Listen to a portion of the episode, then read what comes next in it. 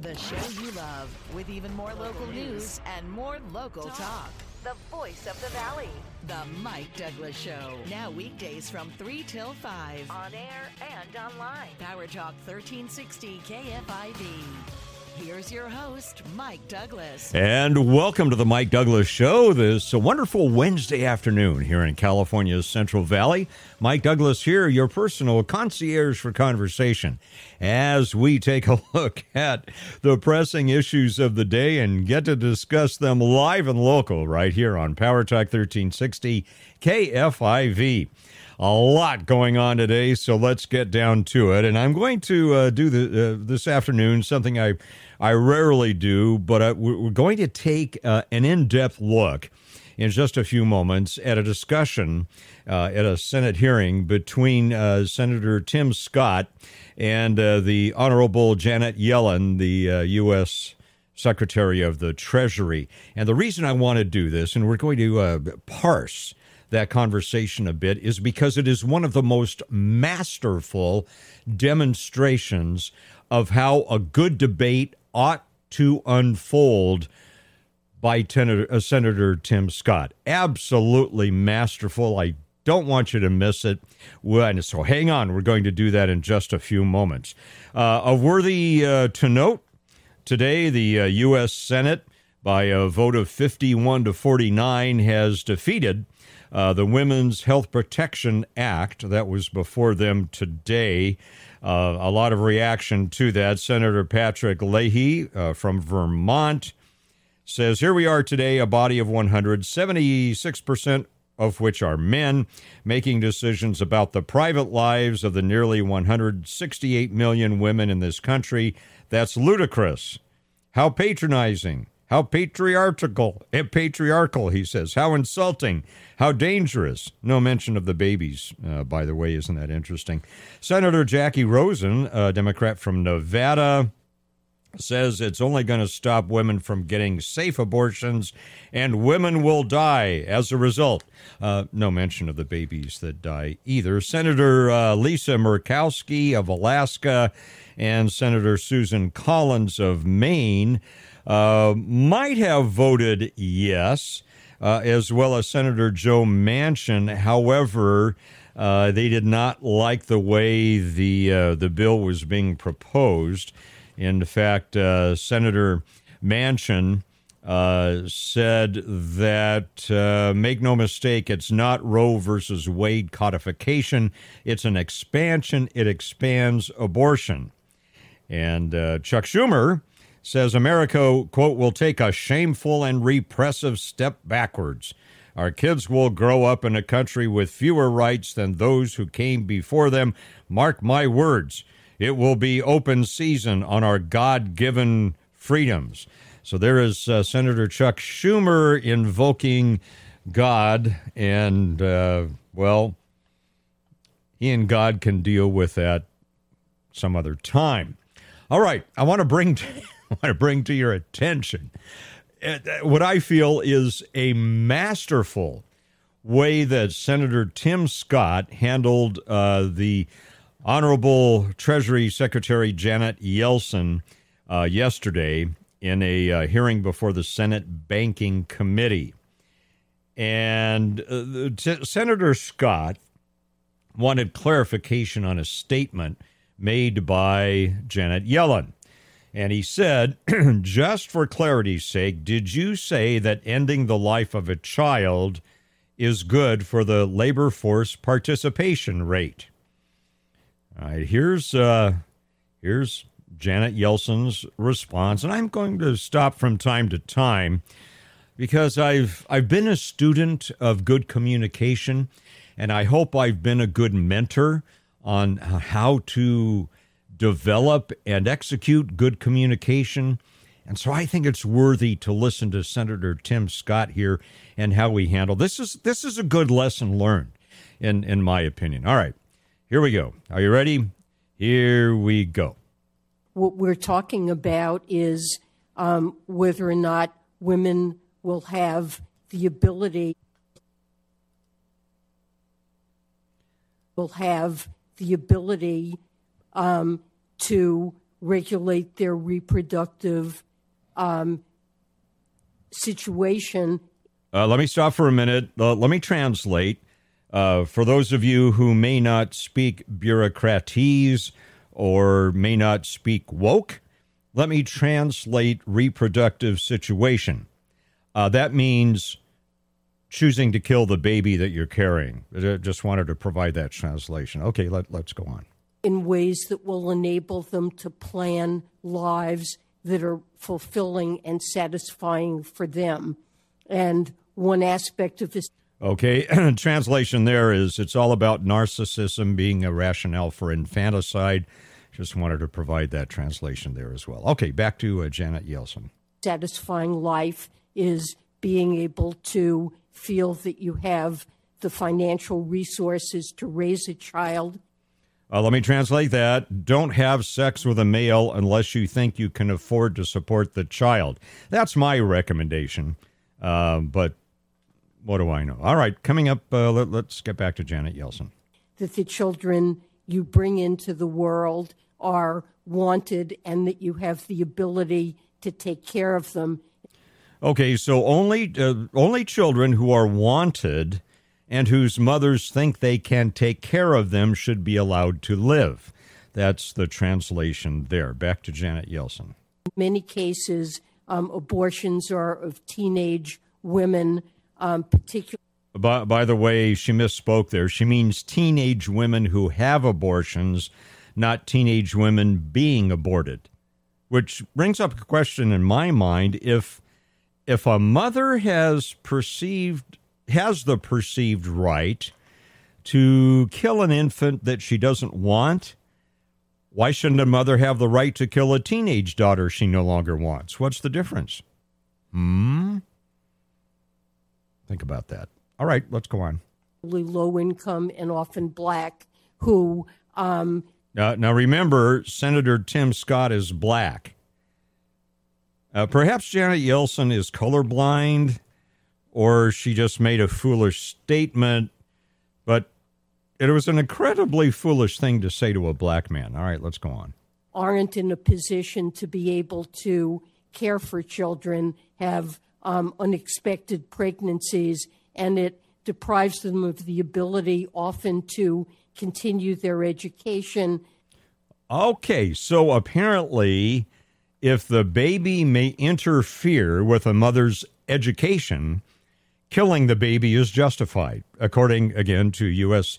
Treasury Secretary and President Biden's appointee, the Honorable Janet Yellen. Uh, let, let's go on.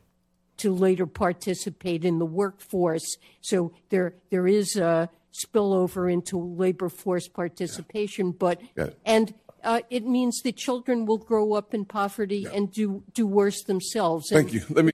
All right. So apparently, if a black mother in poverty, according to Janet Yellen, is given legal permission to kill her baby, that then frees the mother to better participate in the U.S. economy. There, there's a wonderful perspective. Again, uh, from President Biden's appointee, the Honorable Janet Yelton, uh, Yell, Yellen, rather, the uh, U.S. Uh, Se- Tre- Treasury Secretary. Uh, just, well, let's go on. Let me just explain my time harsh. on the topic. This is the truth. I, will just simply say that as a guy raised by a black woman in abject poverty, I'm thankful to be here. Ah, wasn't that wonderful? Again, this is excellent response. Remember, Senator Tim Scott is black, and he's speaking to the Honorable Janet Yellen, who is white.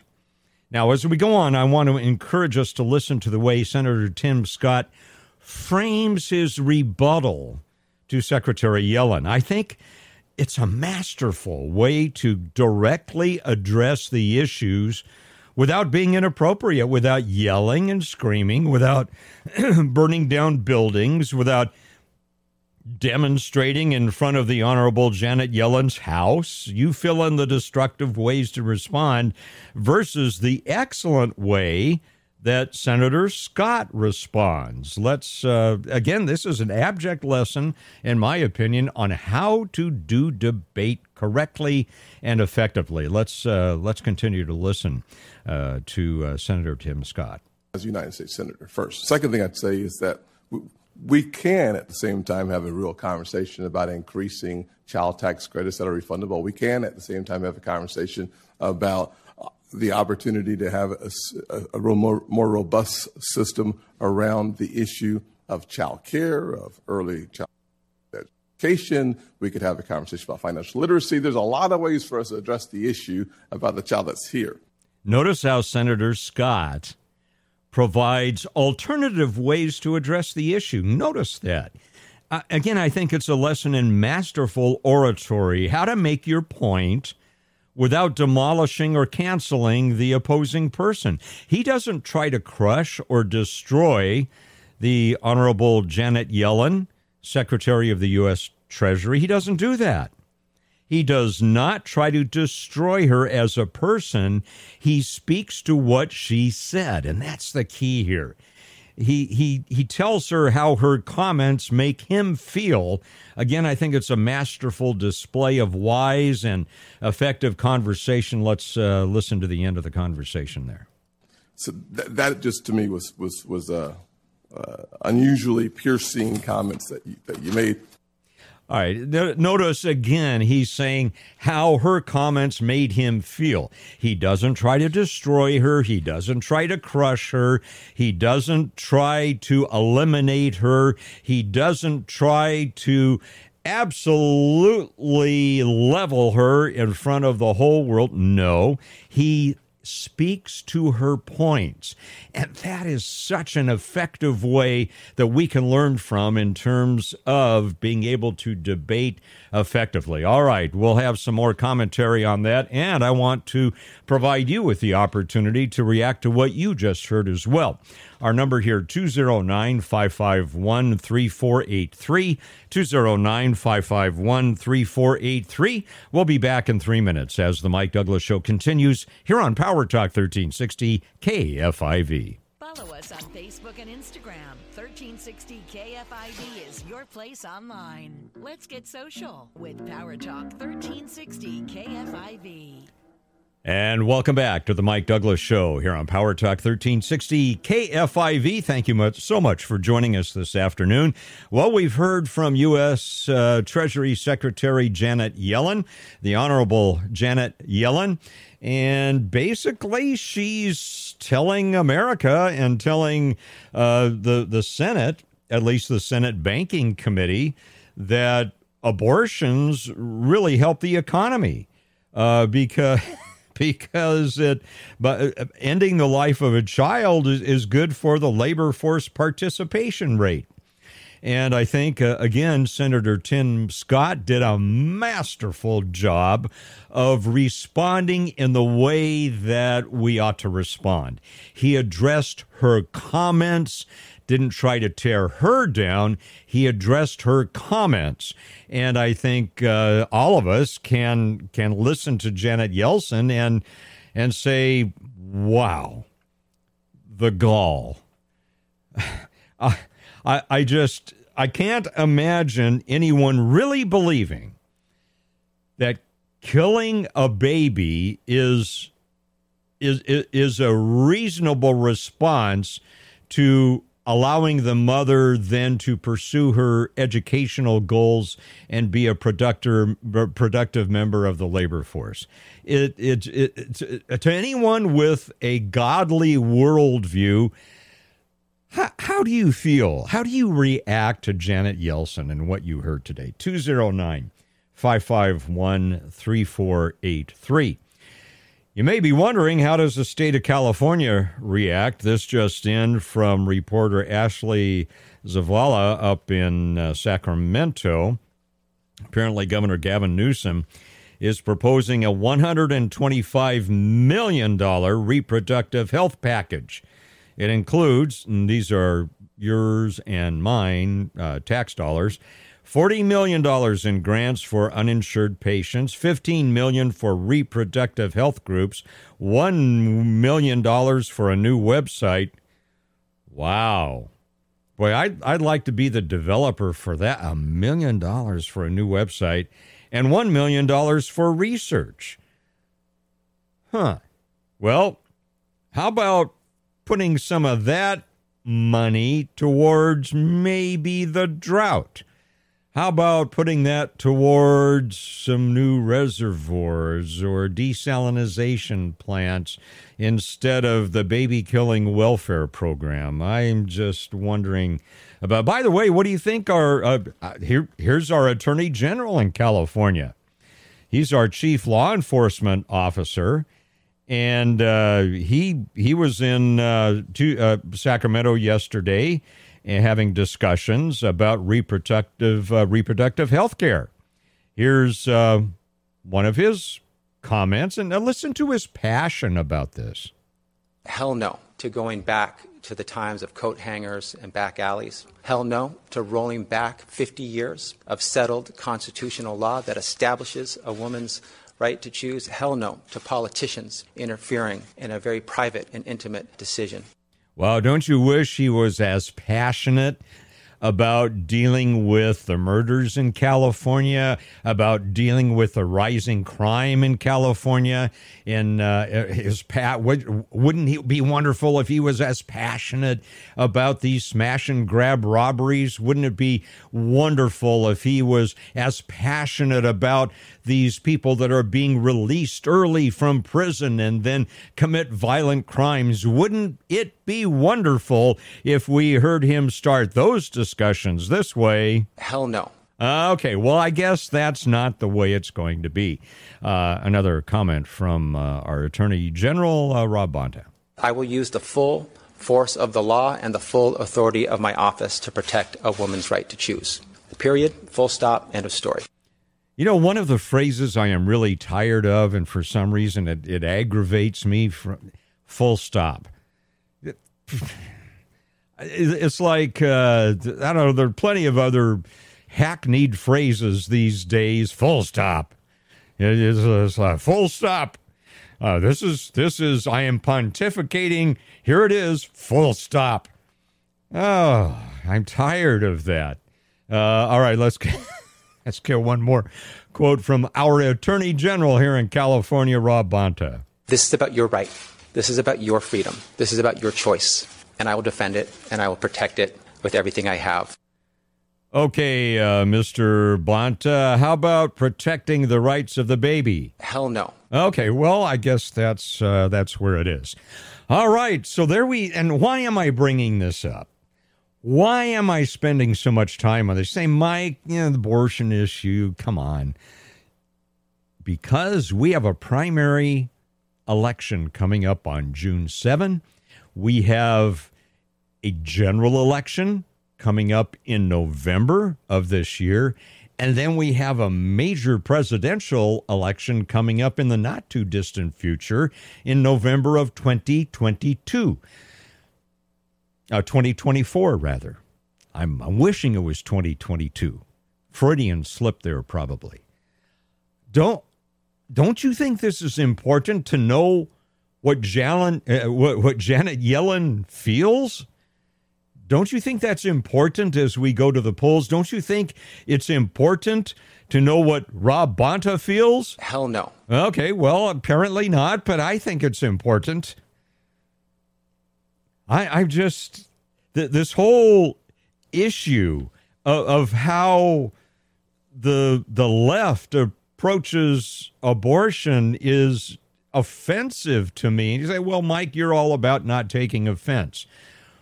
Well, when it comes to killing babies and infanticide, you know what? Someone needs to stand up and be offended on the uh, to defend the child who is defenseless against these morons in California and in Washington D.C. who seem to think it's their job to legally say that we can kill babies to ensure that the mother has a future in education, to ensure that the mother has a future in the the job force. Good night. Are you serious? Is that where we are in our culture today? Where is the defense of the defenseless baby? Where is it? Do you hear it at all from the Democratic side? Well, Mike, you're just taking the Republican. No. And to me, the baby doesn't care whether you're a Republican or you're a Democrat. The baby wants to live because God created all of us with a desire to live because He is the creator. And it seems like the Democratic Party, both in Sacramento and Washington, D.C., says to God, Hell no. There you go. All right, I'm going to have another sip of coffee and calm down a bit. I'll be back in five minutes here on the Mike Douglass Show, Power Talk 1360 KFIV.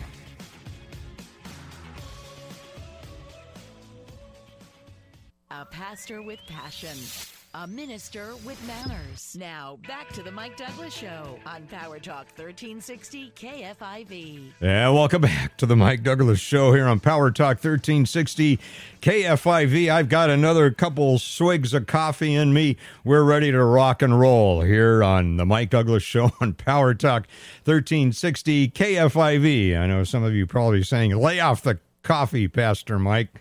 Not a chance. Coffee Coffee is the nectar of ministry. Did you know that? It it absolutely uh, absolutely is. All right, we've been talking about uh, what what I feel is uh, a very discouraging state of affairs where almost to a person, a political person anyway, the Democratic Party uh, seems to be very passionate about snuffing out the lives of of babies. And uh, Janet Yellen, uh, our Treasury Secretary, making some, I think, absurd statements yesterday. And Senator Tim Scott, uh, a, a black man who is a Republican uh, from South Carolina, I believe, is responded in, I think, a wonderful way, especially as Janet Yellen started to pull the race card. Tim Scott called her on the statement. And I think what was so wonderful was the way he addressed the issues, didn't just try to destroy her. And that, again, I think that is a wonderful lesson learned. All right, let's go back to the phones now. 209 551 3483. What is your reaction to what you heard from Janet Yellen and Senator Tim Scott? I, by the way, the more I hear from Senator Tim Scott, the more I like him. Really. All right, 209 551 3483. Let's go to the phones today. Debbie from Stanislaus. Debbie, what's on your mind today? Well, what's on my mind, I hardly can put into words. You have made my day, my week, and my year what you shared just in that few moments you've been on so far, what you gave us, the gifts that you gave us. And Mr. Tim Scott, oh God, I wish I could see him and be close to him and talk to him. He's a human being that I wish, pray, and hope for that we grow a pair and that we get rid of every democrat there is even if it's my own family i can't i can't deal with this anymore i don't want to deal with it morality is dead if we don't get rid of the Democrat establishment. We've got to do it. This is going to be one of the hardest things we're ever going to have to do. But in order to do what needs to be done, Michael, you already know this because I listen to you constantly. You know there's no shortcuts in this. It's not a, a matter of being fair. There's no fairness in this because we've been held we've been held against our will for so long the pain in all of us, the depression that we go through. Look at our state of California. God love us all. The state of California, we have the highest, I mean, this is pretty predominant, the highest state of suicide in the whole United States of America. Doesn't anybody understand how radically, radically immoral the state has become? We owe it to our Creator we owe it to each other. God said we're our brother's keepers, and we've got to do it. It's not going to be easy, but we're going to get it done. And we're going to get it done. We're going to start with the next few elections we have, but I think we've got to go a step further than that. We're going to have to take on issues that we think we have to wait for, but we don't. Because our establishment, our Democrat establishment committed treason. We've got them. We just have to have the guts to defend God, our Creator, and get them right where they need to be gotten. We don't need to wait for an election. They already committed the crimes, and they do it every day, and they keep doing it because we think we're afraid and we can't stand up to them. Oh, yes, we can. If a person like me can do it, then everybody can do it. And every woman that wanted to be able to have her way with the killing and the, the direction of the life of the babies that they were carrying, they're all murderers and murderesses. And they need to go to prison because that's what happens to people when they commit a murder, you know. These women don't even have to be on trial. But there's a, a trial already being had. And that was, again, I don't want to be boring, but that's God and our Creator, and it's not a joke. We don't have to have a specific religion. There's only one Creator. There's not a dozen of them. There's one. And we owe so much back. Let's get busy and do it. Well, Debbie, I. What, uh, you gave th- to, what you gave today, you don't even know how potent that was. That few minutes that you were on today was huge. Well, Debbie, uh, I, I thank you for that. Thank you for your comments. Uh, I, I do want to say this uh, because I, I know I have counseled, I have met, I have friends, uh, women who have had abortions. And I do want to say this that God's offer of forgiveness is always operative. What I think we're dealing with is this perspective that it is okay to continue. How, how many babies have been uh, aborted since Roe v. Wade? Something like 63 million, I think. And and Debbie, uh, in, in in my the my ideas of theology that I follow as a pastor, my worldview, I believe at some point we all stand before God to be accountable at some point. A lot of people don't have that worldview, and so they don't uh, they don't feel the need to be righteous. But but to me, we're all going to be held accountable for this. But but I do want to underscore that God's forgiveness is always operative and always available. Uh, so I just want to add that into the mix. But uh, Debbie, thanks so much for your call, and I appreciate the uh, uh, the compliment. Uh, if nothing else, we'll we'll blame it on the uh, on the coffee today. Let's go back to the phones. Area code 209-551-3483, 209-551-3483. And uh, is it Jericho from Modesto? Welcome. What are your thoughts Yeah. today? You know, I've been thinking, I've been listening to all this stuff about the their their incredible passion to push this thing to nine months. If you remember back a few years ago, they some some young people came into Planned Parenthood and said, "Hey, we're thinking about aborting our baby, and we were wondering if we could get any money for this." And Planned Parenthood was saying, "Yeah, we'll we'll we'll sell some of the parts and we'll get you some money." And then it turned out the kids got in trouble for recording this instead of Planned Parenthood getting in trouble for wanting to buy the body parts.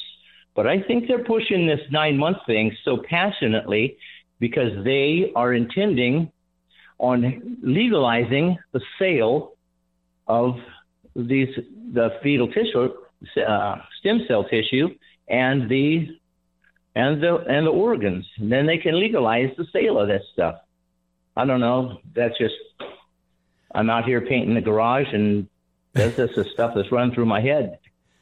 So it's not the paint fumes that's getting to you, right? This is uh, No, I'm I'm used to the paint fumes. I've been doing that for a long time, but All right. I, I think they have. You know, they're not saying anything about it, but I think they've got an uh, an ulterior motive into pushing this thing so hard that they can even take these babies. Okay, well, we'll make them comfortable, and then if the mama decides that this baby's going to be too much for her to handle, then we'll go ahead and we'll we'll abort the baby, even though it's alive and viable and laying there, and they've made it comfortable. They, you know, they've got to have some reason for wanting to push this thing this far, and I think that's, That's- probably That's a very good, uh, very good, for. very good observation, Jericho. Thanks for the call, by the way. We appreciate you weighing in on that. And Jericho, I think there's uh, there's another element to this, and this is I don't want to get overly theological here, but I believe part of this, and I think Debbie made an allusion to that, a pretty strong one. Uh, I believe this is also a battle between good and evil.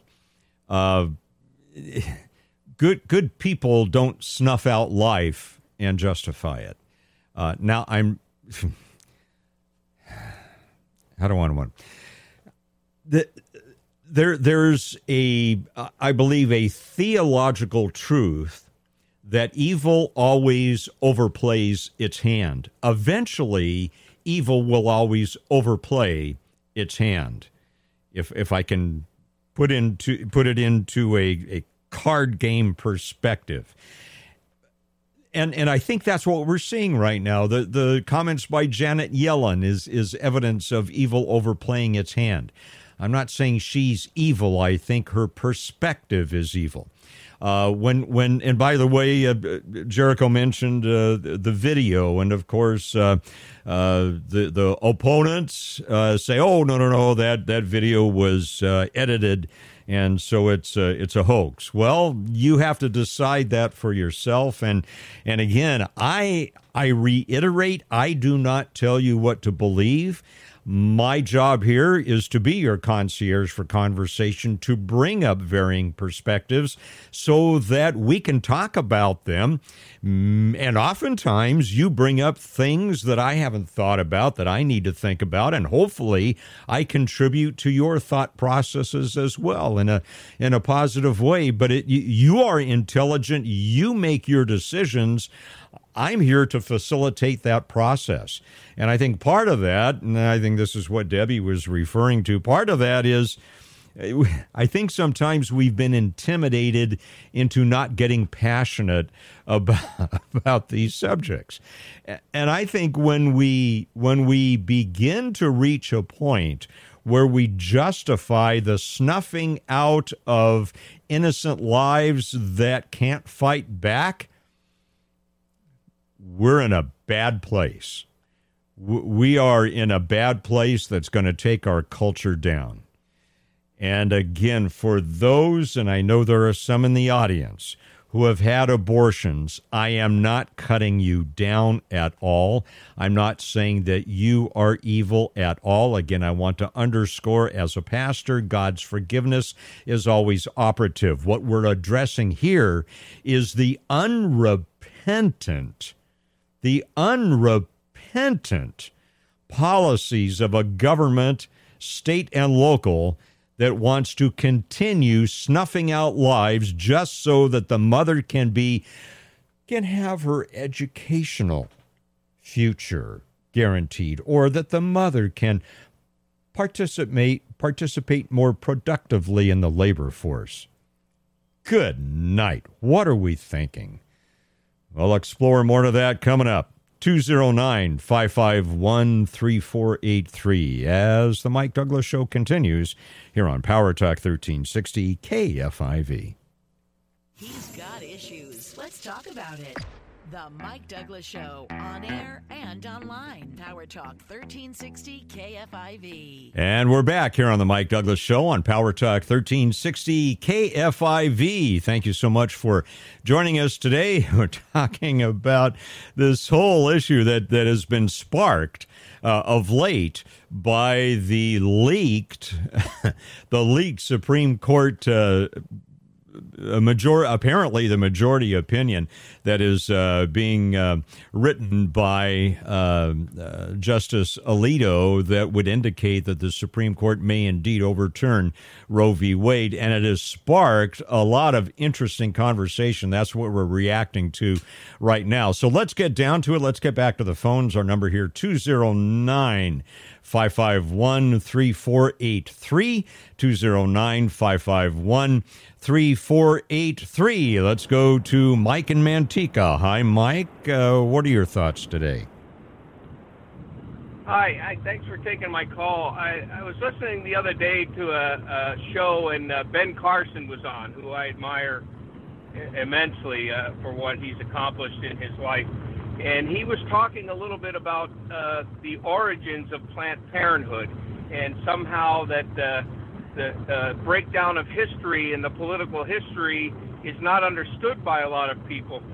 And he was saying that Planned Parenthood was originally designed by Margaret Sanger. Margaret Sanger's intention was to uh, uh, probably kill the amount of brown or black babies that exist in the world. I mean, that's what his original intention was, or some people believe that that's what the original intention was. And then he went on to elaborate about how uh, politically we try to break down the history uh, because he said that, that every person is made up of, of where they came from. So their origins are all a, an events in history that happened that get you to where you are today. And he said something really wise that I thought would be nice to share with you was that he said he said that a, a sense of history and understanding history when it comes to the issues is very important because it creates your identity. And your identity is what creates your values. So your belief in in in uh, you know allowing yourself to overstep boundaries that you may not uh, you know normally do, like supporting abortion or killing a baby right up to the eight month period, is is all a sense of of your values. And if your values have been manipulated and corrupted by changing the events of history, then you have no moral compass to go by. So I just thought it was real wise what he was talking about and, and thought it would be nice to share it with you. Yeah, th- thank you so much, Mike, and, and appreciate the call. You're absolutely right. Uh, the the genesis of Planned Parenthood uh, was da- or does date back to Margaret Sanger, and uh, she flat out uh, had a mission to eliminate the black population, the African American population. That was her goal, and and and that is the the root of Planned Parenthood. And I I haven't looked on their website lately, but I do believe they actually uh, actually admit that. I think now, oftentimes, uh, up to I don't know a few years ago, I don't know that they even acknowledged it. But you're right, Mike. Uh, uh, good words from uh, Ben Carson there. And by the way, um, Tom is traveling on I five, and his cell phone keeps keeps cutting out. I understand traveling on I five and having your cell phone cut out. Uh, called to say that he uh, appreciated uh, what we're talking about today and, and our fortitude on the subject. Um, Tom, thank you. I wish wish we could uh, get your call. Be safe out there on the highway. All right, let's go back to the phones 209 551 3483. And uh, let's go to John in Brentwood. Hi, John. What's your reaction to all of this today? Well, it's kind of ironic that the party that is against calling sports teams Redskins and Indians because it's offensive to some people, or spanking your children, or the death penalty for somebody who might have murdered and tortured another person, they're against because that's cruel and inhuman punishment. But it's okay to use a vacuum and pull apart and suck up a baby. That that's fine. That's there's there's no problem with that. I, I don't I don't get the whole the whole gist behind what they're saying. You know, they're they're against all these things because it's offensive or cruel and inhuman, and also, but we can murder as many babies as we want if the mom doesn't want to keep it. Yeah, John, the the hypocrisy, the non sequiturs are abundant, and it defies it really defies logic. Uh, I get my question, John is are there folks on the other side? Are there Republicans who have the spine in California and in Washington, D.C. to be as passionate about saving lives as apparently the Democratic Party is about destroying little lives? I'm hoping so, but we'll see what happens because, frankly, uh, a lot of Republicans have disappointed me over the years. And I don't think this is a Republican Democrat issue. Uh, I think it's an issue that is is is about justice and is about the right thing to do. John, thanks so much for the call. Appreciate uh, appreciate you weighing in today. John from uh, from Brentwood pointing out some of the uh, illogic uh, that we're hearing today, and I don't know.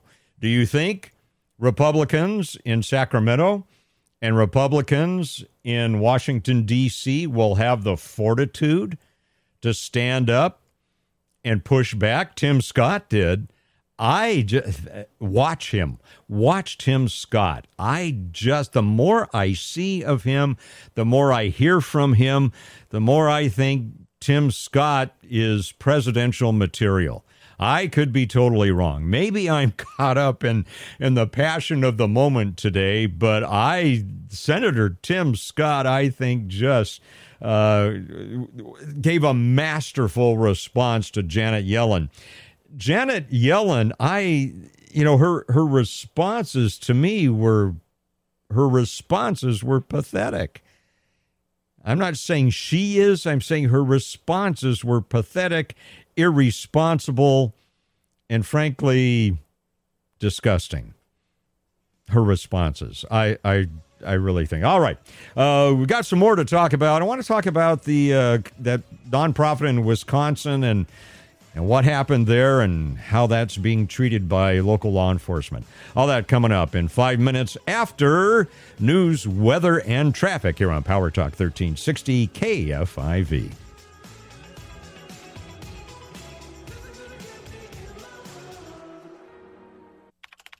The show you love with even more local, news and more local talk.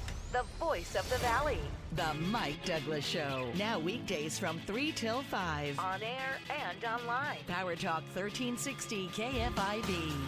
Here's your host, Mike Douglass. And welcome to hour number two of the Mike Douglass Show here on this fine Wednesday afternoon in California's Central Valley. Mike Douglass here, your concierge for conversation, as we tackle some of the more difficult subjects we're grappling with in uh, in today's culture been talking about the whole perspective on abortion.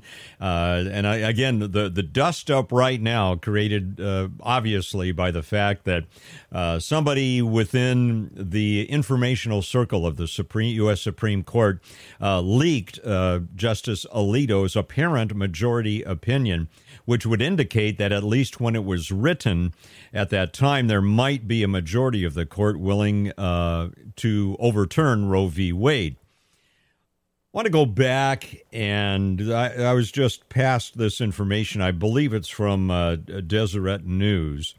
Interesting perspective. Things are different than they were in 1973 in, in many different ways. But in 1973, the New York Times ran a headline saying that one in three women using contraception get pregnant. One out of three women using contraception get pregnant. That was a New York Times headline back in 1973. Things are different today. According to this article, long term contraception options today are 99.95% effective. So it's not that there are no solutions to not getting pregnant. Of course, my cost effective solution is you don't want to get pregnant, don't have sex. I mean, that's pretty basic and doesn't cost you anything. But of course, a lot of people unwilling to do that.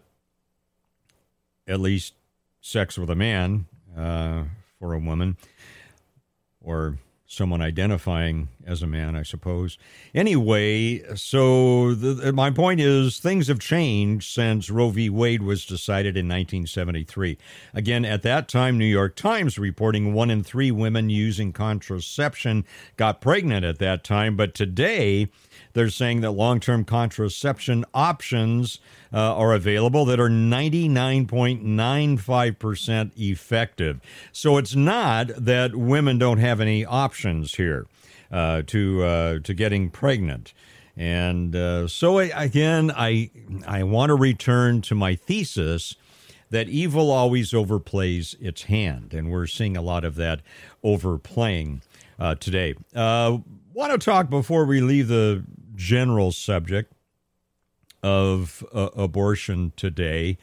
Do you remember uh, the story about the pro life organization in, uh, I think it's Madison? Yes, Madison, Wisconsin.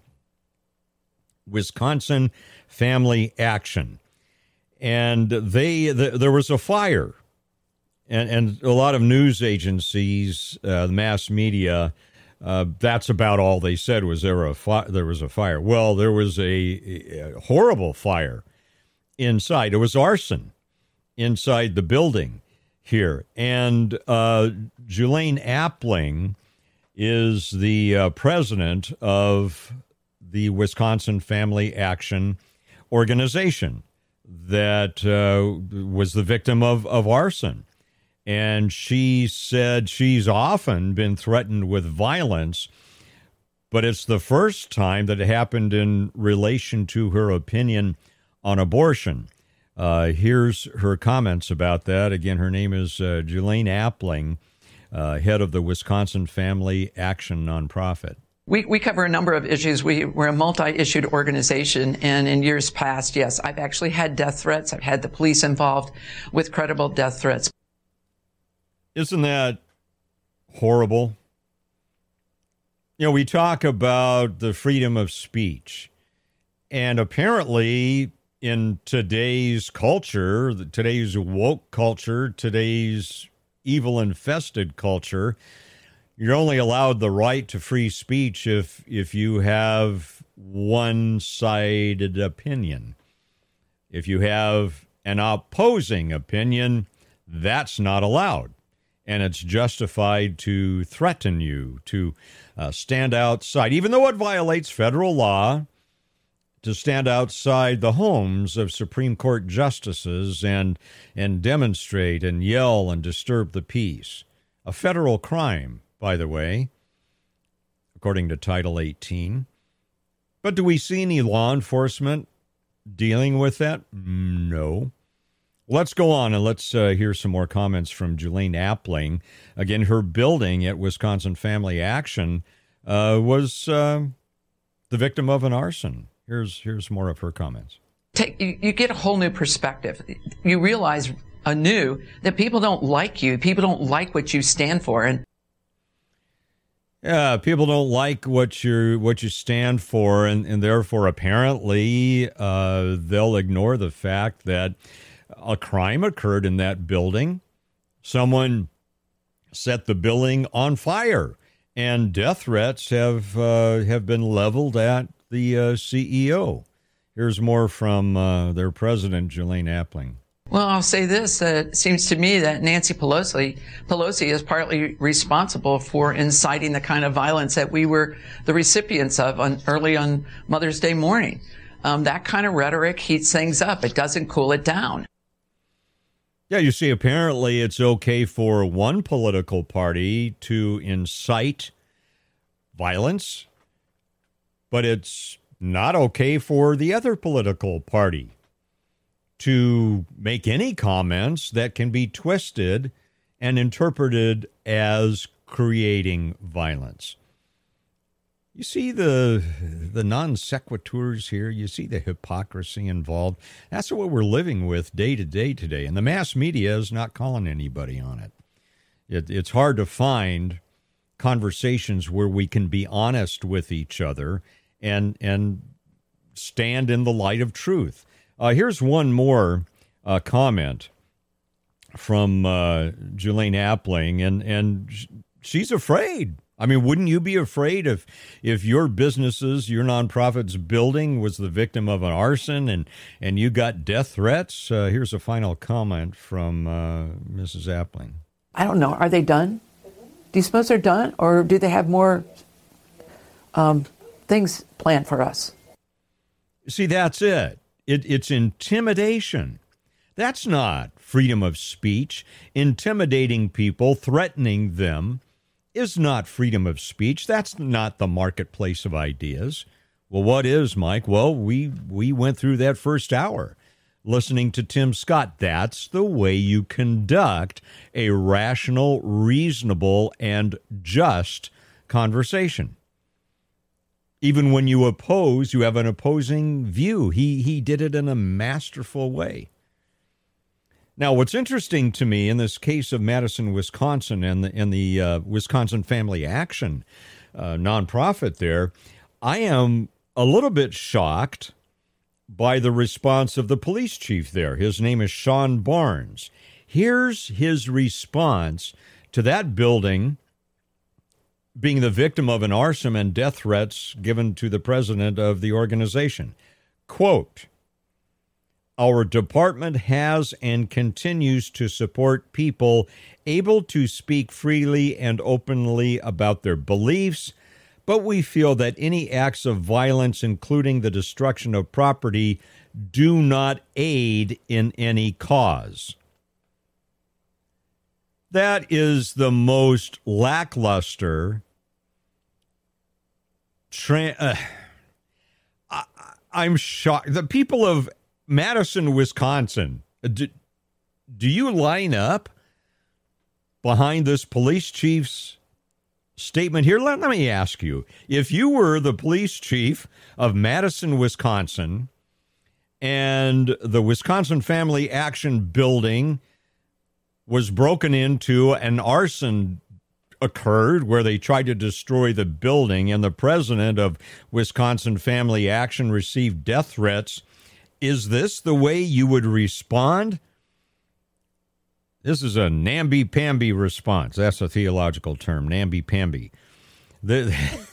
This is the most gutless response from law enforcement to an arson and to death threats I have ever heard. Let me read it again.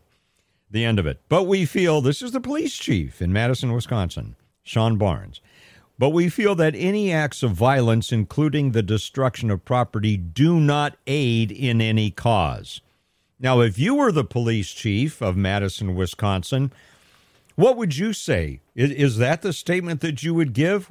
What would you say in response to this arson? Let, let me know what. Let's think about it. You're the police chief. What do you think is a just response from law enforcement. Think about it. I'll give you a couple minutes to think about it. Area code 209 551 3483. 209 551 3483. We'll continue the conversation in three minutes here on The Mike Douglass Show on Power Talk 1360 KFIV. With the big news of the day, here's more of the Mike Douglass Show. Now weekdays from 3 till 5 on Power Talk 1360 KFIV. And welcome back to the Mike Douglass Show. Thank you for joining us today here on Power Talk 1360 KFIV. And my, uh, my role here to be your personal concierge for conversation as we tackle a lot of important issues that today are just annoying me. I got to be very honest with you. I, am I'm, I'm appalled. Uh, so I'm going to close out the discussion here in, in, in a couple of minutes on uh, this Wisconsin Family Action uh, nonprofit in Madison, Wisconsin. Julaine Appling is the uh, president CEO, and uh, again, the, their facility was broken into Sunday morning at about six o'clock in the morning, I believe, and they tried to burn it down, whoever they are. Now, on the side of the building, on the side of the building in spray paint, this is what was scrawled on the side of the building in spray paint. If abortions aren't safe, then you aren't either. If abortions aren't safe, then you aren't either.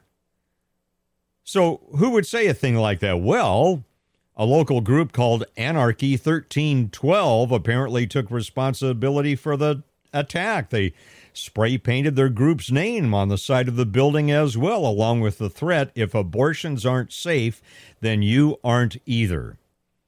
Now, compare that with the way Senator Tim Scott responded to Janet Yellen, the U.S., the Honorable, Honorable Janet Yellen, U.S. Secretary of the Treasury. Do you see the dichotomy here? Do you see the difference?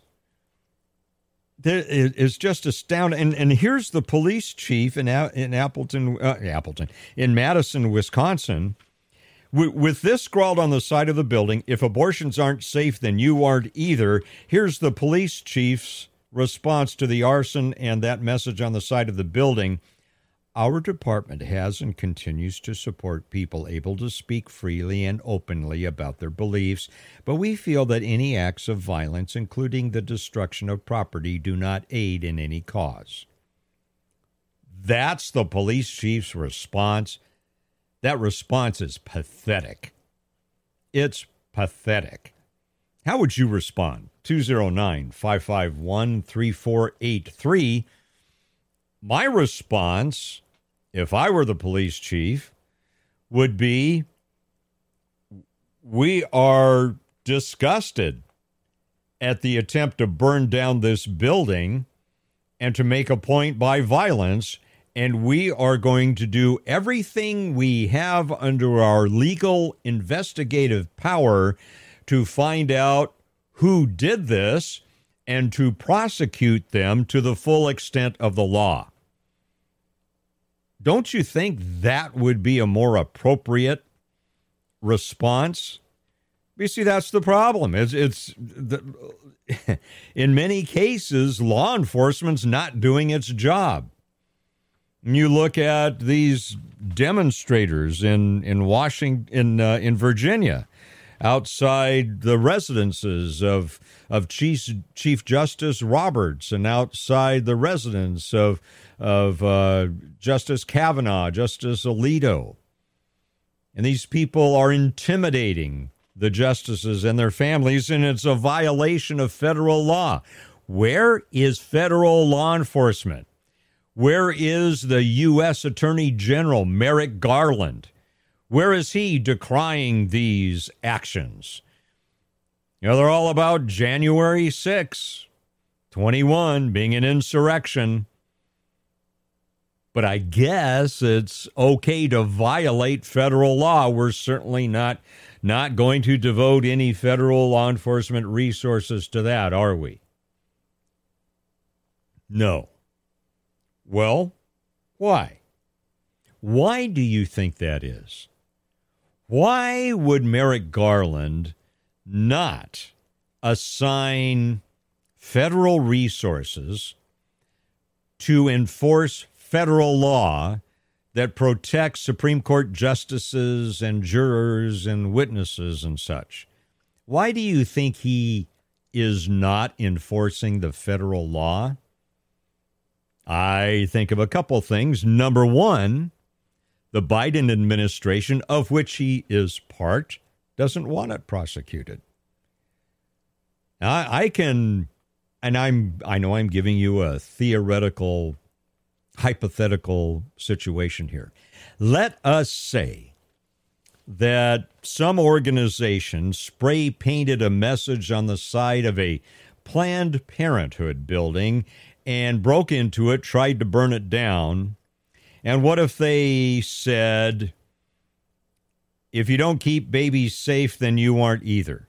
What if they spray painted that message on the side of the Planned Parenthood bu- building?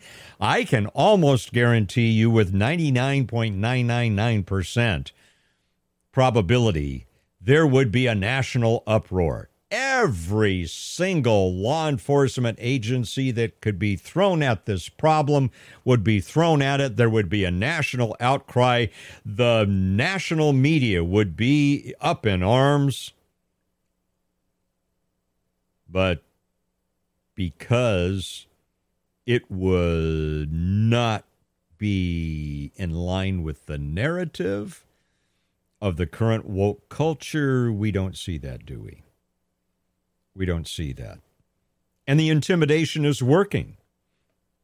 One of our listeners just uh, messaged in uh, uh, trust and believe if they were conservatives, they would be hunted down and prosecuted. I believe that's right. I believe that's right. And and so the problem that we have today is the assumption and it should be a valid assumption that we live in a country in a governmental structure where there is the rule of law and that justice is blind In other words, the law, there's no selective enforcement. The law is applied equally across the board. Doesn't matter what position you hold, doesn't matter what your organization is, doesn't matter what your skin color is, doesn't matter what your religious preferences are. The law is the law, and it needs to be executed and enforced across the board in similar manner manners for all. We don't have that today.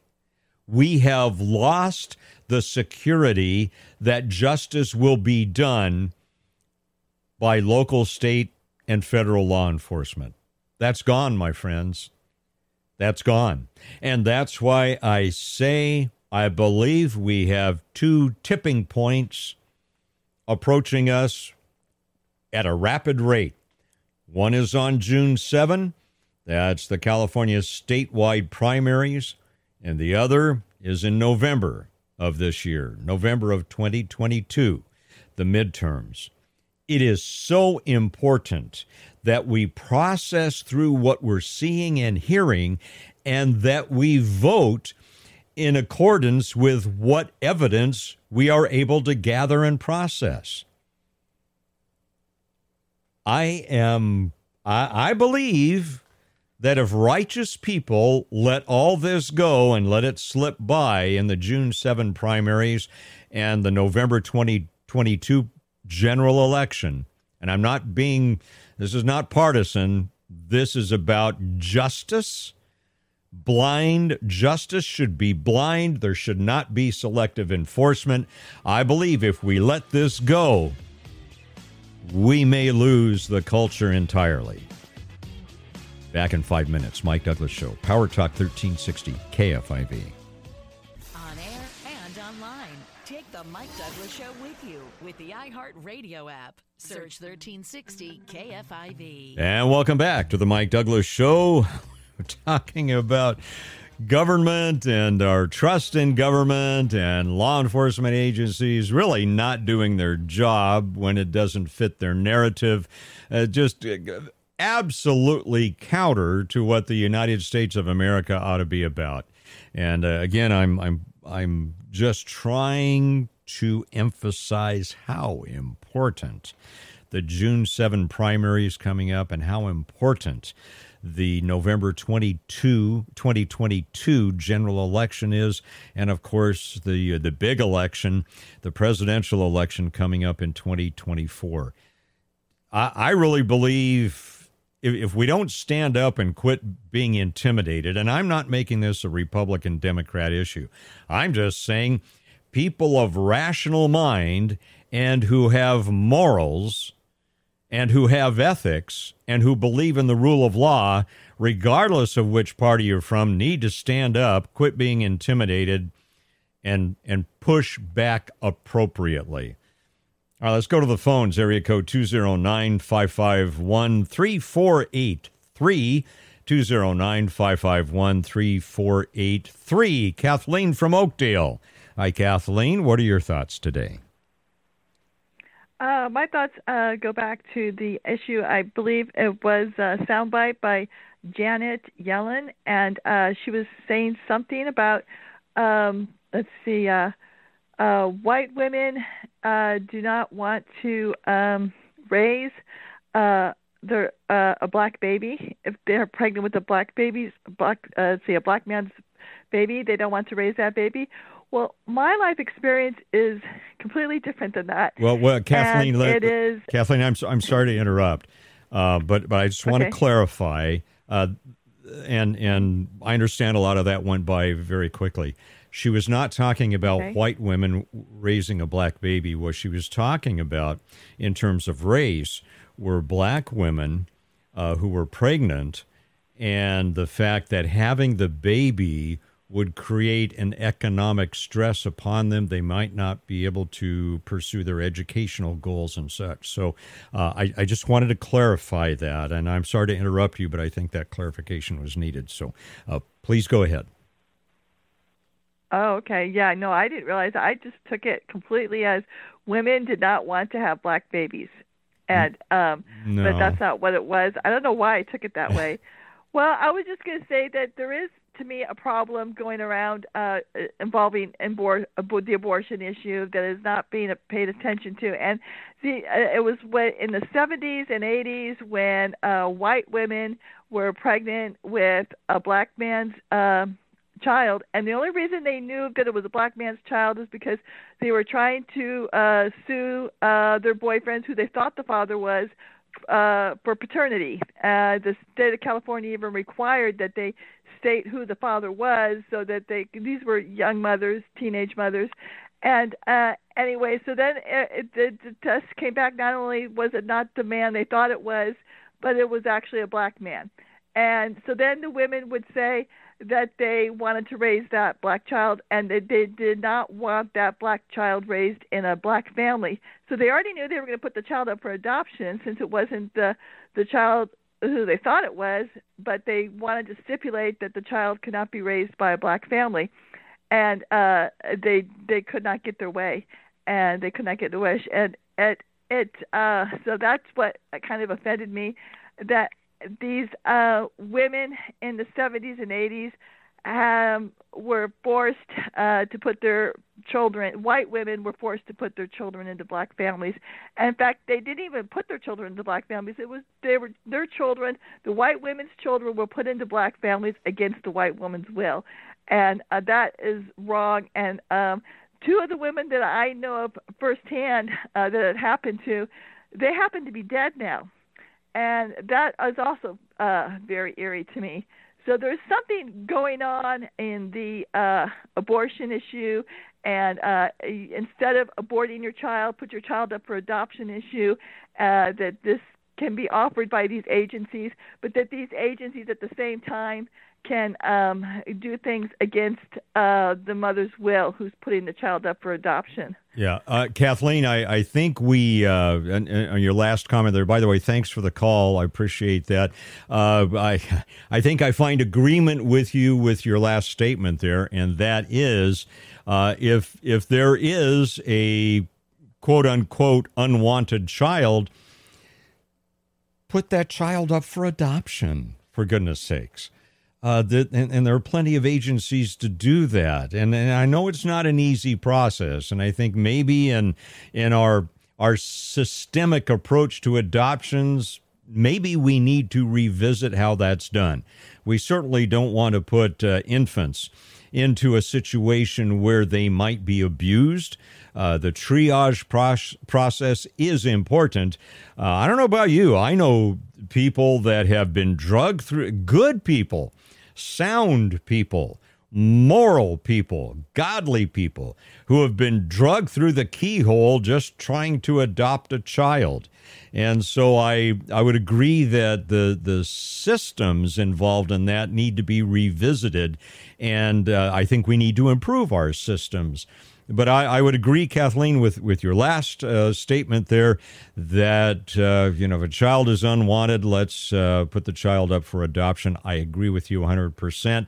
Uh, uh, on the other score that you were talking about, I'm not familiar with that history, and but perhaps some of our other listeners are, and you can you can make your decision about that subject.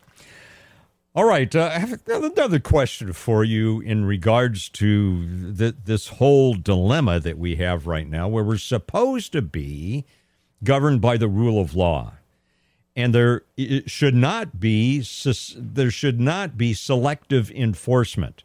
That we enforce the law for some people, we don't enforce the law for other people. That should not be. But the problem is that's what we're seeing. And I think a lot of us feel a little bit powerless right now because the law enforcement agencies that we used to have trust in aren't doing their job. And again, I point to the whole issue of the demonstrations outside the, the homes of Supreme Court justices and the federal uh, statute, Title 18, and a subsection there, I think it's 1507, I'm doing that by memory, specifically says it's a violation of federal law to demonstrate and, and cr- create intimidating uh, environments outside the residences of, of justices and judges and witnesses and, and court officials. How come that's not being enforced? And it seems like the Biden administration, because that's what he's part of, Merrick Garland, our U.S. Attorney General, is part of the Biden administration. It seems like they are intentionally being tone deaf to this. Why? Why aren't these people being prosecuted? And we can advance the theories. One might be because enforcing the law wouldn't fit their narrative. And we look at the way, well, they were sure enforcing the law and prosecuting people for what they call the insurrection on uh, January 6 in 2021. And yet we look at this in intimidation because the, the, the, the very liberal Supreme Court justices, that they're not outside demonstrating in front of their homes. And I, I don't know about you. I, I've seen the social media think, well, that's free speech. No, it's intimidation. That's not the marketplace of ideas. That that's not the redress of, of government. That takes place at appropriate places. This is flat out intimidation. And it should not be. And Merrick Garland, that's your job and you're not doing it. So, how do we deal with that? It's my question for you. Have you lost trust? Have you lost trust in law enforcement today?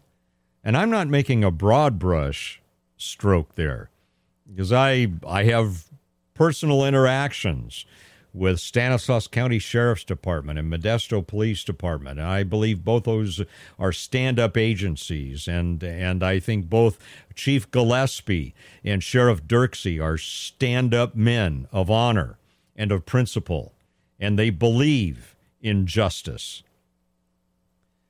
But I'm more looking at the Rob Bontas in Sacramento, our Attorney General, the Chief Law Enforcement Officer of California. I'm looking at Merrick Garland, the the Chief Law Enforcement Officer in in uh, in Washington for the federal government, and they're silent. You hear crickets, right? Where are they? Why aren't they enforcing laws that they ought to enforce? Rob Bonta is very passionate about this whole abortion issue and, and protecting the right of of women in California to to kill babies. He's sure passionate about that. But is, is is he passionate about these smash and grab robberies? Is he passionate about the rising crime? Is he passionate about the crimes that occur in these homeless encampments? Where is he? Where is he? Well, my friends, you have to start where the buck stops. In California, it's with Governor Gavin Newsom. In Washington, D.C., it's with President Joe Biden. That's where the buck stops. And again, put that in the mix of what you believe, the information that you have received. And I ask you to reach conclusions and then stand up for those conclusions in the primaries on June 7 and the general election in November 2022.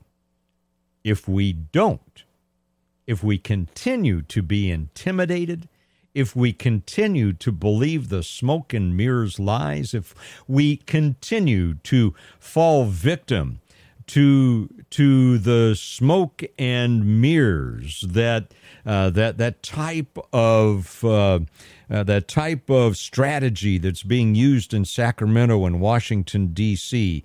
in in in the illusion uh, entertainment industry, we call it misdirection if we continue to fall victim to that and we don't respond to it, we may find ourselves too far gone and not able to right the ship. I believe that. Do I do I believe there's an opportunity to right the ship? I do. That's why I'm here on the radio. If I thought all was lost, I wouldn't bother. I would do something else between 3 and 5 p.m. Monday through Friday. I've got a lot of other things I could do. But I believe it's so important for us to address these issues in the light of truth that we must continue with that and we must continue to fight the good fight appropriately. All right, we'll continue to fight the good fight in three minutes here on the Mike Douglass Show on Power Talk 1360 KFIV. Take the Mike Douglass Show with you every weekday from 3 till 5. Download the free iHeartRadio app and follow 1360 KFIV. And welcome back to the Mike Douglass Show here on Power Talk 1360 KFIV. We've been uh, talking a lot about the importance of the June 7 primaries and uh, then the uh, general election coming up in November 2022. Again, my theory, my thesis today is that evil always ultimately and I think I, I, if I were to write another dissertation, which I will not, uh, one was enough. But if I were to write another dissertation on this, uh, I, I would attempt to uh, prove my thesis that evil always overplays, ultimately overplays its hand. And I think we're seeing that right now in Sacramento and Washington, D.C. The question is, what are we going to do in response to all of that? Well, talking about the elections, uh, here's you hear the story about uh, in LA County that the registrar's office there has said they found no evidence of internal election of intentional election tampering after 104 mail-in ballots were found left on a sidewalk in East Hollywood. Apparently, a, a lady was walking her dog and found the ballots in a U.S. Postal Service marked box, I guess on the street or sidewalk, on Saturday night. Here's uh, here's the here's the woman's comments. I brought my phone with me. I took a video of it, and I said, "Look, I, I don't feel comfortable with these out here. I don't know why they're here. It's 6:30 at night. There's no postman working." Yeah, good for her. And so the LA County Registrar's Office very quick to say there is no evidence of intentional election tampering. Well, don't we find it suspicious that 104 mail in ballots were left on a sidewalk in East Hollywood? Apparently, in, you know, those U.S. Postal Service boxes that contain you know sometimes if you've been on vacation you get all your mail in one of those i, I assume that that's where what they're talking about but they were very quick to say simply a case of stolen mail not someone trying to disrupt the june 7 primary election now you you just you steal blank ballots just because it's a whim good night 20 209 551 3483. Yeah. Uh, producer Mike says, nothing to see here. Nothing to see here. Yeah, that's uh, all right. Let's go to the phones. 209 551 3483. Let's talk to Gary in Modesto. Hi, Gary. Thanks for your call. What's on your mind today? Hey, Mike, you're talking to the wrong people right now. You're talking to conservatives try talking to the Democrats. Tell them to talk to their people. Get them to change their minds because they're the ones that's going to get their get their people to change their minds. We are not. We can talk our, ourselves to death, and we, they, they won't listen to us. The Democrats, we got to change their minds. The, the, the Democrat people, and if you don't do that, we're not going to get a darn thing done. So talk to the Democrat people. See if you can't get them to change their minds.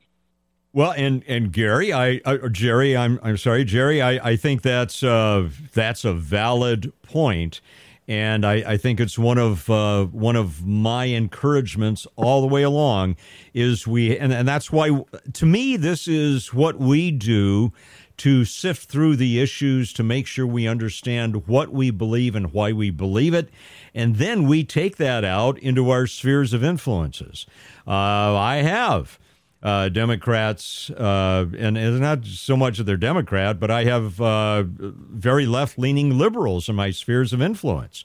And I, I, engage them in these issues and I try to plant seeds. And I think, uh, Jerry, you're right. This is uh, this is what we have to do. Thanks for the call and for the reminder. I appreciate that that very much. We we can do this together, Jerry. We can. And the the problem is, I think so many people of moral standing, so many people of righteous perspectives are so easily intimidated.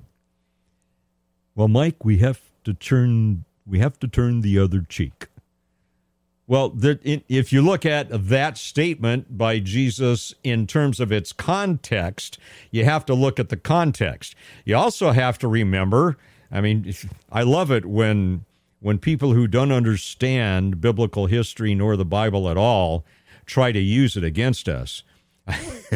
you remember Jesus himself called the religious leaders of his day a bunch of vipers. He called them a bunch of hypocrites. He he referred to them as whitewashed tombs, that they were uh, nice and shiny on the outside, but inside they were decaying. They were like dead bodies that were smelly and decaying. Uh, Jesus himself, he addressed issues, he confronted people in the light of truth.